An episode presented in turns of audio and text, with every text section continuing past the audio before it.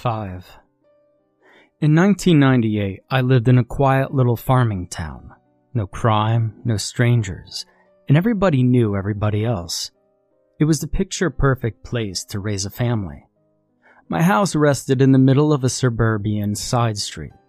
It was a large brick house on a double lot, which was probably constructed in the early 20th century. I was 15 years old. My mother and I were the only ones living in that house. She inherited it from her parents years ago, intending to raise a family with my father. But a car accident would claim his life shortly after I was born. I never spent much time in the house when I was younger. My mother was a nurse working graveyard shifts at the local hospital at the other end of town. So, for most of my childhood, I had to spend the night at my aunt's house. But now that I was older, I was allowed to stay at home alone. Being raised largely unsupervised, I was given a certain degree of freedom and responsibility which I did not abuse. I never threw parties or snuck out at night. The most rebellious thing I did was invite a friend or two over on weekends to watch movies and play video games all night. But on this particular Friday night, it was just me alone at the house. I was watching scary movies, eating popcorn, and listening to grunge rock radio. The only disturbance came from my pet cat, Romeo, jumping on top of the television. Eventually, I got tired of this and threw him out of my bedroom, closing the door behind me. Now, it might seem harsh, but I really hated that cat. Whenever it was just the two of us at home, he would jump on the furniture, claw my back apart as I slept, and tear up the carpet. I could still feel the claw marks he left on me from the night before. Now, a few minutes later, I heard a faint crash downstairs. I angrily turned off the radio and listened for it again. Silence. I've been staying at home overnight alone for almost three years now. I was used to the creaks and cracks this old house made. It was not my imagination. Romeo had probably upset some dishes jumping on the kitchen counter. I was going to kill that stupid cat. But slowly I crept downstairs and turned on the lights as I walked through every room. Not a single dish was out of place in the kitchen, nor was a single coaster moved in the living room. Nothing. Hell, I couldn't even see Romeo. I had to admit, I was getting a little creeped out. I went to the front door and locked it. It wasn't something you normally had to do in a town like this, but I wasn't taking any chances. I went to the back door. It was already locked. Not uncommon given the fact that we hardly used it. But then I heard a faint noise coming from the backyard. It was a cat's meow. Romeo must have gotten outside somehow. And slowly I opened the door to confirm my suspicions. The meow was louder this time. He was out there all right. So I stormed back to the kitchen to grab a flashlight. Looking over at the window above the sink, I realized it was opened about six inches. It was an old window, so it wouldn't open any further, and I guess that explained how the cat got out. I closed the window, I locked it, and I headed back. I walked out the back door slowly and shone the light around the yard. Our yard was twice the size of a regular lot, and had a small forest behind it. It was a prime target for realtors, but it was a creepy scene at night. I walked across the lawn following the faint meows, and they became louder and louder until I found their origin. They were coming from inside the tool shed. And I gotta admit, at this point, I was more than a little nervous.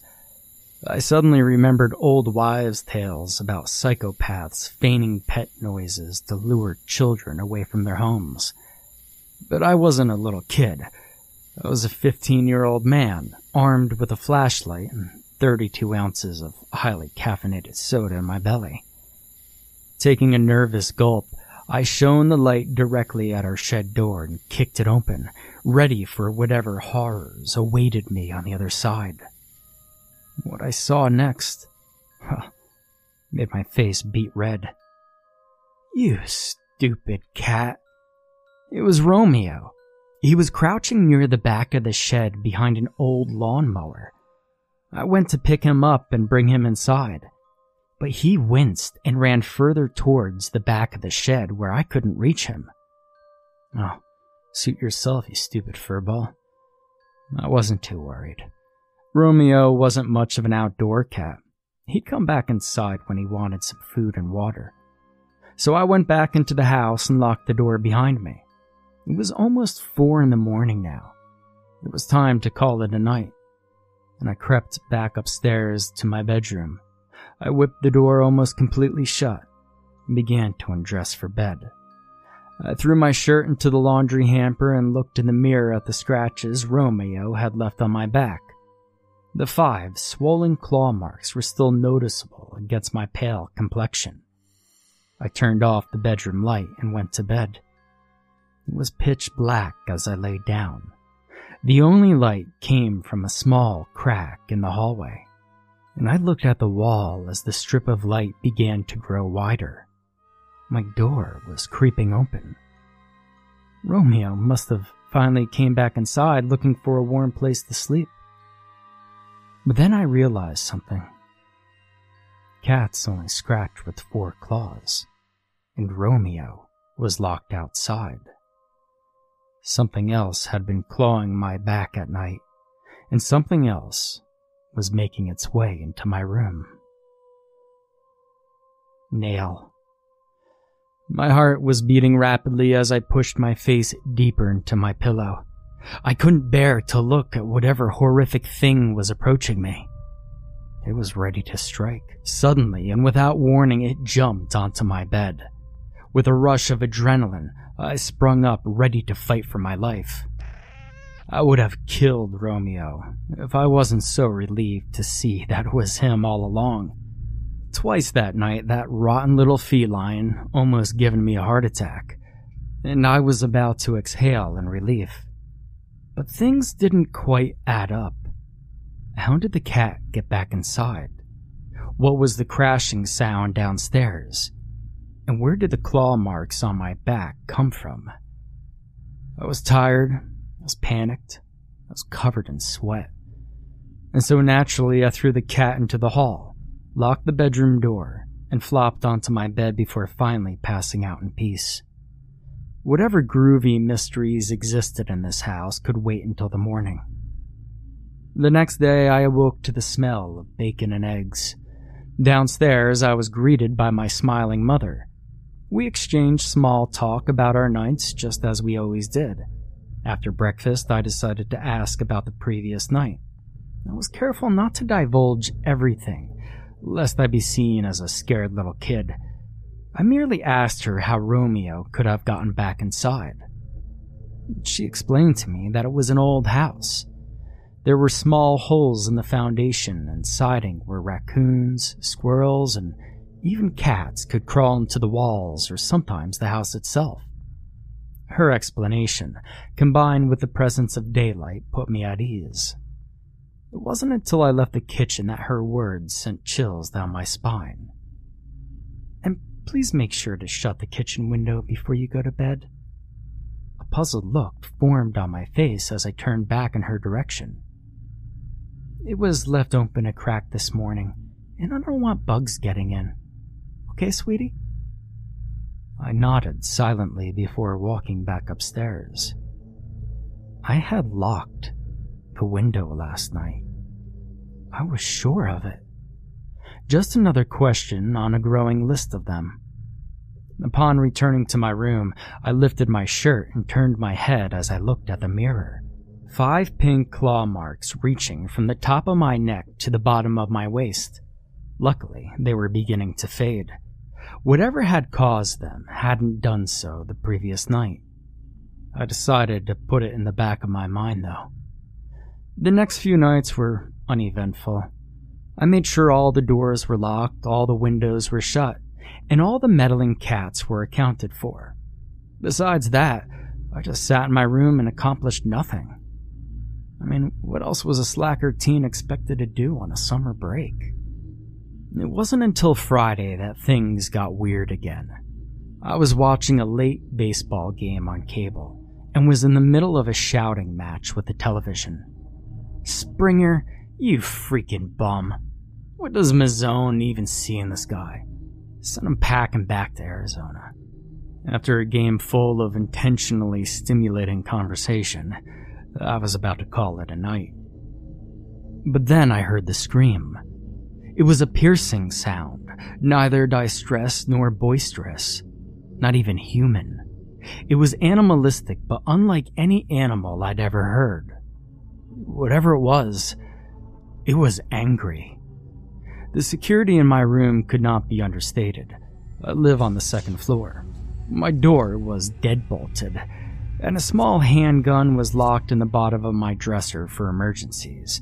Yet, I couldn't help but recall what my mom had said about the holes in the house. I had to find them. But the screams, well, they were getting closer. I mean, was nobody going to call in for a noise complaint? I mean, of course not. The seniors in the street were passed out in oxycontin comas by 9:30. Finally, the screaming stopped. Now was my chance. I rushed downstairs with the cat in my arms. I threw him out the back door.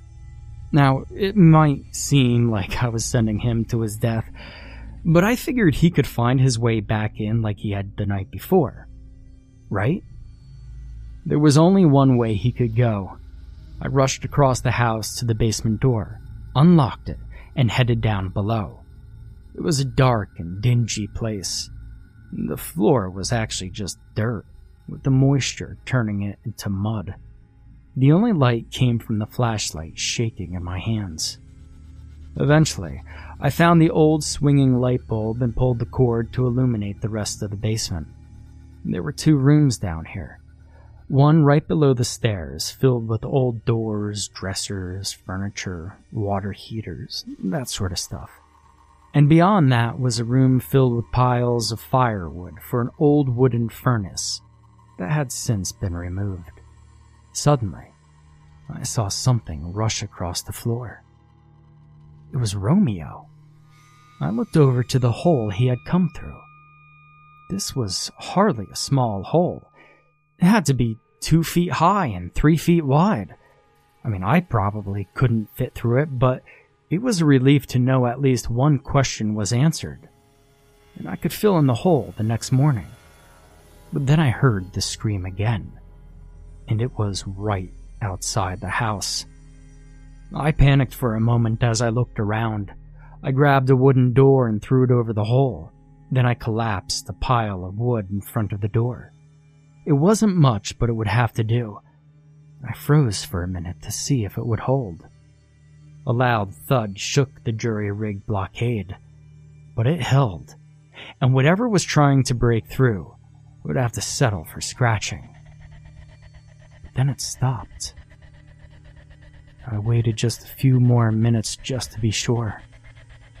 And nothing. I grabbed Romeo and made my way upstairs. My heart was still pounding and my hands were shaking. By the time I made it back to my bedroom, I was calm. That is, I was calm until I gazed out the bedroom window. And it was here that I saw a shadowy figure rushing into the thick forest behind my yard. It stopped for a minute and stared back at me and in that moment I knew we hadn't seen the last of each other. The next morning I acted like nothing was wrong. I calmly stumbled into the kitchen where I was once again greeted by my mother. We chatted and I explained that I had found the hole and was going to fill it in with some old cement. Mom didn't protest or inquire any further. She was probably just thankful I was taking an interest in doing some handiwork. That afternoon, I headed to the basement it was much less eerie during the day. I walked over to the second room. The door and wood were still piled in front of the hole, so I definitely hadn't imagined what had happened there last night. I tossed enough wood aside until I was able to move the door. I flipped it over. The door was clawed to shreds. Not surprising, given what had taken place the night before. but something was strangely familiar about these marks. I paused for a moment before finally piecing it all together. These were the same marks that had clawed into my back. And they weren't animal claws at all. They were fingernails. Cord. Let me tell you, the next few hours were nerve wracking. I sat alone in the basement, filling in the hole and trying to rationalize my discovery. I mean, maybe I should have been relieved. I mean, after all, I wasn't being stalked by an animal, demon, or werewolf. It was just a human the entire time. Somebody had crawled through a hole in the house's foundation. Somebody had found a way into my home. Somebody had watched me as I slept that night and dug his fingernails into my back. And now that somebody had grown tired of merely teasing his prey. what a relief. So after finishing my work in the basement, I returned upstairs. I didn't say anything to mom as I passed by. I wasn't going to tell her what was going on just yet. She'd just think I was going crazy, but maybe I was. But I had to do a little bit more investigating before I could be sure of anything. The next morning, I packed some supplies and waited for my mom to go to sleep. She usually slept until the late afternoon, so she wouldn't even notice I was gone. Then I was out the door. What was I even looking for? Uh, I guess I know when I'd found it. Beyond my backyard, there existed a five acre forest. In the winter, it was so barren and empty you could see through to the river on the other side. But in the summer, it was full of large, vibrant plant life. The forest was so dense that it blocked anything but small traces of sunlight from peeking inside. The daylight wasn't going to help me in there. I marched at a steady pace into the unfamiliar setting. My friends and I would come here and play as little kids, climbing trees, having sword fights, and building forts. But every year it grew differently. It would be impossible to ever memorize the look of this place. The only sounds I heard were the random snapping of twigs and the light footsteps of small forest animals. It didn't take me long to realize that Romeo had followed me into the forest. He was crouched behind a tree, pretending to be an elusive predator. I gave him a smirk as he calmly strutted towards me, knowing that he'd been discovered. We looked up and down every bit of that forest for what seemed like hours. The thick bushes held me back, but I kept pushing through. And I was ready to give up and go home until I heard it.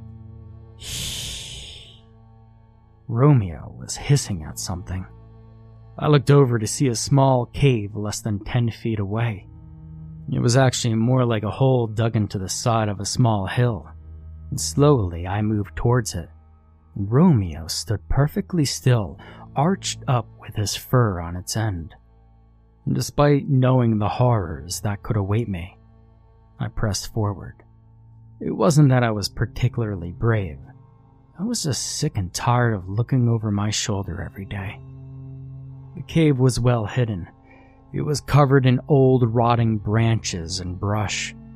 After tearing enough of the blockage away, I took a deep breath before lunging into the cave. But nothing. It looked cozier in there than you might have imagined. The walls were layered in brush so moisture wouldn't leak through, and the floor was covered in hay to make it soft and cushiony.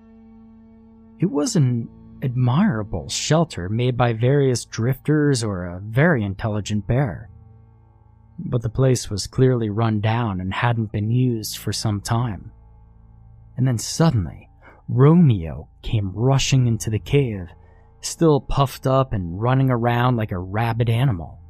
His pathetic hiss had turned into a mighty growl, and the frantic little feline was jumping around, tearing everything up in his path. I was less scared of the cave than I was of him. All right, Romeo. God, cut it out. Let's get out of here. I motioned towards him, but he scratched at my hand. He turned his anger towards me. And so, standing in disbelief, I finally walked out of the cave, I waited outside in case he came to his senses. But nope, just more growling and hissing. Fine. Good luck finding your way back to the house tonight. And that night, I sat alone at the kitchen table. I left the window up a few inches so Romeo could get inside. In the corner was a small television playing some old monster movie. I was preoccupied with bouncing a crazy ball against the wall as I watched the window, hoping for my cat to appear. But deep down, I knew he wasn't coming back. Something in the forest had caused him to lose his little marbles. If only I hadn't gone snooping around in that stupid cave. And then I heard it. Meow. It was Romeo. He was upstairs. Uh, maybe I hadn't found all the holes in the basement, and so I rushed up to my room to greet the little bugger. And I was halfway up before I realized that he wasn't crying for attention. He was crying in pain. And Romeo wasn't on the second floor. He was in the attic. The entrance to my attic was blocked by a thick piece of wood bigger than the hole itself. The cord swinging below actually did nothing when pulled. To remove the wood and release the stairs, you had to prop it open with a broom, or already be inside the attic. My steps became slower and quieter until I came to a complete stop outside my bedroom, and I tiptoed around the banister and listened again. The meowing had stopped, and after several more minutes of dead silence, it was replaced by something else. Footsteps. I stayed perfectly still as I continued to stare at the ceiling. This house had a habit of making strange noises, so maybe the floorboards were just settling. And I listened again. Lots of footsteps, and then that horrific scream. I ran across the hall and into my bedroom. Without thinking, I grabbed the phone off the desk and dialed 911. As the dial tone began, I took the phone and ran into the hallway. The attic door was being pulled up. In a panic, I leapt across the hall, grabbed the cord, and pulled it back down. I held it down with all my weight, praying that he couldn't lift me still. 911, what is your emergency? I told them all I could with the phone receiver wedged between my ear and shoulder, my name, my address, and the horrible thing that awaited me in the attic. We'll send someone over right away, Mr. Fletcher. I need you to stay on the line for as long as. And then silence. I turned around to see that the cord had been ripped out of the phone. Perfect. The attic door continued to rattle up and down as I fought to keep it closed. One cord had failed me tonight, and I stood there praying that the other wouldn't. We wrestled for what seemed like hours. My arms were going numb but then suddenly it stopped. I continued to hold on to the cord, and there was no way in hell I was ever letting go. And suddenly, out of the corner of my eye, I was grabbed by a shadowy figure in black. I yelled and panicked before realizing that there were two of them. They were cops. As the younger one held me back, the older one pointed his gun towards the attic. He motioned at me to confirm. I nodded. I tiptoed across the hall and grabbed a broom from the closet, and slowly I pushed against the wood cover, propped it to the side, and allowed the attic stairs to slowly come down to the hall. The two officers slowly made their way up to the attic, and I stood below with the broom still in my hand. And after waiting in agonizing silence, I heard their mumbles from above. Oh my god. It's clear. I slowly crawled up the stairs. As I entered, it was clear that the man was gone, but each officer was looking at the floor. They turned their attention to me, and in anxious confusion, I looked to see what had caught their attention. Romeo was laying on the floor. His fur was soaking red from his own blood. He was dead. My breathing became heavy as I started to choke up. When his cries stopped minutes earlier, I already knew what had happened. But actually seeing for myself was unbearable. The young officer continued to look around the room. He suddenly stopped to turn to the older one. Hey, Walker, come take a look at this. The older officer walked across the room. Without hesitation, I followed him. I didn't think anyone else could shake me up after what I had just seen. But I was so wrong. Something had been written on the wall in Romeo's blood. Come back soon. Sick. I was now sitting in a small interrogation room at the local police station. Sitting across the table from me were the two officers who came into the house. The older one began to speak. My name is Officer Walker. This is Officer Dixon. We understand that you've gone through some horrific events tonight. But with your help, we want to get to the bottom of this. So why don't you tell us all that you know? So I told them everything. The scratches on my back, the hole in the basement, my trip to the forest, and the footsteps in the attic. The only part I neglected to mention was the existence of the cave. I didn't even know why I left that part out. Maybe I didn't want to look like a total idiot, or maybe deep down inside, I wanted to deal with this myself. We all sat in silence for a moment before Officer Walker continued. Well, you see, that's where we have a little problem. Our guys combed through the house. They found no signs of forced entry, no traces of a man in the attic no evidence that leads us to think there was anybody else in the house that night besides you and your belated pet. So what? You think I killed my own cat and set this whole thing up? Hey, look, you're just a kid, single working mother, constantly tossed between living with your aunt and living unsupervised. Maybe this is just a, well, maybe it's just a cry for help. Growing up without your daddy, not that he would have done good by you anyway. My eyes were almost tearing up in anger at Officer Walker's sneering remarks. Don't you talk about my dad like that. He was a good. Listen, kid, he was a drunk. Think you're some special snowflake? Marge Hannigan lost her daughter. Her husband Richard skipped town. And nobody even has a clue where her boys went. That's enough, Officer Walker. He's been through enough tonight. Why don't you get Mrs. Fletcher to sign off on that paperwork? Officer Walker glared at me for a minute before exiting the room. My mother was waiting in the hall with tears in her eyes, and I turned my attention to Officer Dixon. What exactly is my mom signing off on? Well, we just want to keep you overnight to make sure you're okay to return home. Some of our guys are also removing any knives, tools, and firearms from the house just to be safe. He looked at me in silence as if waiting for something. I knew what it was. I reached into my back pocket and pulled out the key to my bottom drawer. Bedroom desk, bottom drawer, compact ORM pistol. Officer Dixon chuckled as he reached for the keys. He was trying to make me feel better, I guess. But he knew it was useless. He saw the look of defeat in my eyes. They just didn't believe me. They were treating me like the crazy one. The shadow who haunted me had come and gone as if he were a ghost. I mean, what kind of terrible thing was I dealing with? Anyway, I was carted off into the cell like a common criminal. It was a small room with a tiny cot, a seatless toilet, and a small barred window with a view of the parking lot. This usually served as a drunk tank, but tonight it was going to be my own miniature prison.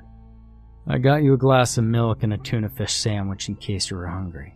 Officer Walker is over there at his desk, and I'm out in the main lobby.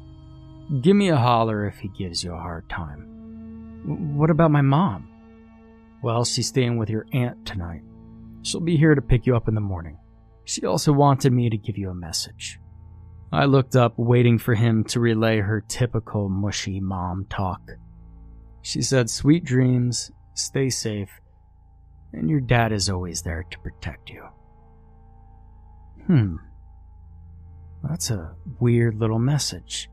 She never really mentioned my dad much, but I guess weird situations like this could bring out strange emotions in a mother. Hey, sleep tight, kid. Officer Dixon gave me a nod before closing the door and locking it behind him. I laid down on the thin mattress and sat wide awake for what seemed like hours. My cell was in total darkness. The only light came from Officer Walker's little office. The only sound came from the grumpy old officer writing reports at his desk. But suddenly, I heard a squeaking sound. It was faint at first, but it grew louder. After a moment, I saw the shadow of a hand in the moonlight. Somebody was at my window. It was him. Now I wanted to turn around, but I sat there, waiting for the sound to go away. And then it did. My panting breaths became louder as I started to panic. I was about to spring up from my bed when I heard something else. A shriek, a struggle, a crash, and then a thud. The lights went out, not just the one in Officer Walker's office. I'm talking the whole station was pitch black. I was sitting in total darkness. Finally, I began to stand when I saw the shadow moving towards my cell. I couldn't see his face, and I couldn't tell you how tall he was or point him out in a lineup, but I knew it was him. And slowly I crept to the back of my cage. I looked for something, anything to defend myself with and he stood motionless in front of my cell. For a moment, I was grateful to be here. The cell was no longer keeping me in, it was keeping him out. But then I saw him reaching into his pockets. The keys to my cell jingled in his hand. I couldn't scream, I couldn't cry for help. I just waited in horror for the shadowy figure to enter at its whim. He turned the key into the cell door, but then he just walked away. My mind couldn't process what was happening. Hours ago, he almost got me, but now he had me trapped and he just walks away. I waited for a few minutes before turning the key and slowly opening my cell. Before I left, I saw something written on my window in his breath. Come home. I ran into Officer Walker's office. He was lying on the ground. I rooted through his desk until I found a flashlight. Shining it on him, I realized he wasn't moving. He was covered in blood. I didn't know if he was dead or alive, but I knew I was getting out of there. So, barging through the door, I ran out to the main office. Officer Dixon had suffered the same fate. Dead or alive, he was covered in blood and motionless. The place was empty. There was nobody here to help me. I wanted to cry, to call my mom, go back and hide in my cell, but I was sick. I was sick of running and hiding. I was sick of using doors, roofs, and metal bars to separate us. The shadow didn't have to come to look for me anymore. I was coming for him now. My heart was pounding in fear and anger as I sprinted out the doors of the police station. I ran down the sidewalk, cut through the backyards, vaulted over fences, and ran through the river until I was finally there. I panted with excitement and fatigue as I stared at the cave in front of me. And this time, I was ready for him. I knew he was in there. And with a sense of reckless bravery, I turned on my flashlight and charged into the cave. But it was empty. The hay was now scattered all over the floor, and dried up blood was spread in the corner. There had been a struggle. Hell, Romeo had put up a good fight. That brave, stupid cat. I shone the light up on the walls and looked on in horror. The walls were covered in photos. There were photos of me, walking in the forest, camping in the backyard, walking with my friends, and sleeping in my room. I realized that he hadn't been following me for a few weeks. He'd been following me for months. And I peered beyond the collage to see a small crack at the back of the cave. I peeked inside before moving to the small board, which was disguised as a wall. There was a small crawl space here. It was empty now, but was big enough to fit a person. This was why Romeo was so hostile. He sensed something I couldn't. He knew that the shadow had been here the whole time. I rushed out of the cave, through the small forest, and into my backyard. All the lights were on and all the curtains were shut tight. And suddenly, a figure appeared at the attic window. There he was, waiting for me. Now I knew why he had let me out of that cell. He wanted to end it here and I was about to give him his wish. I was home. Home. The shadow stared down at me as I made my way towards the house. I wasn't just scared, I was terrified, but I knew what I had to do. This is where the nightmares had begun, and this is where it would end. As I entered the back door, I was suddenly surrounded in darkness. The electricity had been cut. I walked through the kitchen looking for anything that may have been useful, but it was pointless. The officers had taken every utensil, every tool, and every sharp object that I could have used to defend myself. And slowly making my way through the living room, I turned my head looking for a weapon. The lamp was made of plastic. The television was too heavy. The picture of my father hanging on the wall was too flimsy. I was tempted to go into the basement to grab any old piece of junk, but I knew he was waiting for me upstairs, so I just kept moving. Maybe I had a death wish, maybe I thought I was invincible, or maybe I just wanted all this to end. But I finally made my way up to the second floor. The attic door was already open, and suddenly something dropped from above. Was an old baseball bat. The hell was he doing? I looked at the bat. It looked normal enough, but it definitely didn't belong to me. And carved into the side of it was a name Dickie Jr. I didn't know that name. I didn't have time to think about it though, so I picked up the bat and climbed to the attic. And there he was, standing five feet away from me. The shadow was wearing a black mask, black shirt, and black pants. In some ways, he truly was a shadow. But I realized something. He was just a man, not a ghost or a demon, just a man. He pulled out a knife and began to charge. Any bravery or sense of invincibility was gone. I was scared, aimlessly swinging at my attacker in the darkness, hoping to save myself until help arrived. But I knew nobody was coming. In my nervousness, I stumbled and nearly fell. The man swung his knife in a taunting manner, slicing my arm and causing me to jump back. While the attack caused a sharp pain in my upper arm, it also snapped me back into my senses. This was an old house. It had a lot of flaws cracks, creaks, and loose boards. I walked backwards into the back left corner and prayed he would fall into the trap. As the man followed, he stumbled on a loose board that had caused me many injuries as a child. As he fell forward, I swung the bat at his head. I managed to hit the side of his skull as he fell to the ground. And I ran to the other side of the room and stood my ground in slight relief. He was down for now, and I wasn't letting him get back up. But suddenly, I saw something on the stairs. Another black mask, another black shirt, another shadow. There were two of them all along.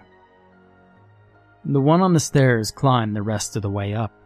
He too had a knife. The one on the ground groaned before standing slowly and I stood in the corner holding my bat, ready to swing at either of them. They looked at each other before pulling off their masks. It was a man and a woman, and I knew them both. Mr. and Mrs. Hannigan. Richard and Marge Hannigan had lived three blocks away from me for years. It was a quiet little farming town. Everybody knew everybody else. But after the death of their daughter, Mr. Hannigan skipped town. Their son ran away, and Mrs. Hannigan was left all alone. But why? Why would you do this to me? Mrs. Hannigan's face turned from cold and menacing to the doe eyed warmth of a caring mother. On June 7th, 1983, God gave this little town a great gift. Precious baby boy. That boy was you. And exactly one month later, on July 7th, 1983, he gave us something else. A sweet little baby girl. I stared on in horror and confusion, and she explained further. That baby girl was my daughter, Emily Hannigan. Your mother and I used to be very good friends. Did you know that? I was a few years older than her, but she was like a little sister. And when you and Emily were born so close together, we just knew it was fate. You were going to grow up into a handsome young man, and she was going to be a beautiful young woman. We used to joke about the two of you growing up and falling in love and, well, getting married. She paused for my reaction as I forced a small smile before she continued. But, you see, that never did happen. Because one night, Emily and I were driving home from a play date at this very house, and your father was driving home from another night at the bar and he was drunk, just like he always was. We didn't even see him coming.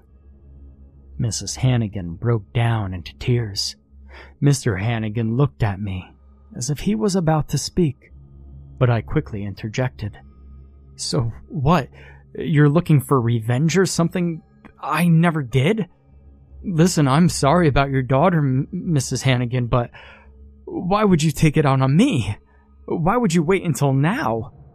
Mr. Hannigan's eyes turned to rage as he snapped at me. Well, you think that's where it ends, boy? Your drunk daddy didn't just take our daughter. He got what he deserved that night. But he torn this family apart. Our boy couldn't take it. He ran out, and I ran out looking for him. He was only 15 years old, just like you. Mrs. Hannigan interrupted her husband as the tears began to dry. So, we're just taking what's rightfully ours. Your father stole our family from us. Your mother only had one child. A life for a life. It's only fair. Then your mother and I can call it even. I looked on in panic as Mrs. Hannigan began to raise her knife. I had to stall. I had to do something. But then I thought of something to say.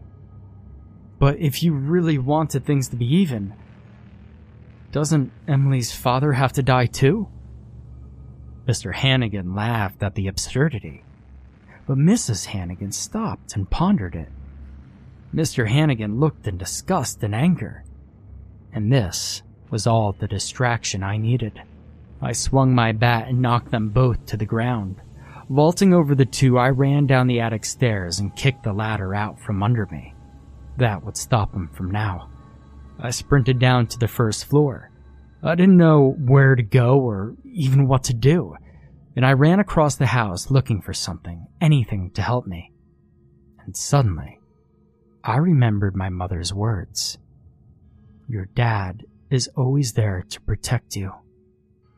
I looked over at the picture of my father hanging in the living room. After removing it, I looked behind it to discover a small safe that I had never noticed before. This house was full of surprises. There were hundreds of digits on the pad. I tried everything my birthday, my dad's birthday, my mom's birthday. And then I heard the thumping upstairs. The Hannigans were out of the attic. They were about to end my life. But that sound may have saved it, because it made me realize it. 09 21 83. The day of the accident. And it worked. I opened the safe and saw a deed, some documents, a small pile of cash, and a revolver. One of these things was bound to help me. Fumbling the bullets under pressure, I managed to get one to the chamber. As Mrs. Hannigan rushed down the stairs toward me, I aimed and pulled the trigger repeatedly. Click, click, click, boom. She fell to the ground. But Mr. Hannigan was right behind her. He charged at me and raised his knife, and suddenly the front door crashed open and another gun fired. Mr. Hannigan fell to the ground. I turned to see Officer Walker with a gun in hand and Officer Dixon behind him. Now I'll spare you the boring scene that came next with the ambulances and the stretchers and the police cruisers and, well, my weeping mother suffocating me with hugs. But Mr. Hannigan died several minutes after being shot. Mrs. Hannigan survived, but she was institutionalized for life. Officer Walker retired from the force a few years later. Officer Dixon quit the force and moved away shortly after the incident. And my mother and I decided to get the heck out of that town. The day we moved, we were visited by officers Walker and Dixon. No gloom, doom, or even news of a breakout at the mental hospital. No, just a just a friendly goodbye. Officer Walker was a lot friendlier than he had been when I first encountered him. Getting mutually attacked by a psychopathic husband and wife, well, that'll do that to you. Officer Dixon was standing on the porch with me as we made some not so casual conversation. Listen, son, you won't have to testify or anything. We've got a strong enough case against Mrs. Hannigan to keep her locked away for a long, long time. You're coping okay, though, right? Well, sleeping a lot better knowing that nobody is stalking me or plotting my death. Officer Dixon chuckled at the dark humored joke as I continued. I still don't get quite everything, though. How they entered and exited the house without a trace, and how they managed to break into the police station unnoticed. Or how they thought hurting me was somehow going to bring their family back together. Well, tragedy can really hurt some people, kid. It's best not to get hung up on the details. Some people cope, some people run away. And some people just lose all control. Normal, sane people just can't begin to understand the mind of a crazy. Nor should they try. This speech was interrupted by the honking of my mom's car. It was time to go. Officer Dixon and I stood up as he extended his hand. We shook and parted way. As I walked away, he hollered, don't you go causing any trouble out west. Walker and I won't be there to save your butt next time. Hey, stay away from those attics, basements, and caves in the woods. I smiled and waved as my mom drove off. And that was it. It was all over. It's been almost 17 years since that day. It's no longer 1998 and I no longer live in a quiet little farming town with my mother. I'm a grown man with a wife, newborn son, and a quaint, mid sized house in the urban sprawl. So, why am I telling you this story now? Because the other day I received a package at the door. I opened it to discover a small kitten. He had black and white markings in a familiar pattern he looked just like Romeo. He meowed with the excitement at the sight of me. And the minute my son laid eyes on him, I knew we had to keep him. But perhaps it was a strange prank or a random abandoned pet. But there was no return address. There wasn't even a postage stamp. At the bottom of the box was a photograph. It was a picture of a father and a son. I didn't recognize either of them at first, but I had seen them both before. I flipped the photo over, and handwritten in pen was Richard Dick Hannigan and Dickie Jr. It was Dick Hannigan and his son. Dick's son. And suddenly, I remembered what Officer Dixon had said to me all of those years ago. Stay away from those attics, basements, and caves in the woods. Except, I never told him about the cave in the woods.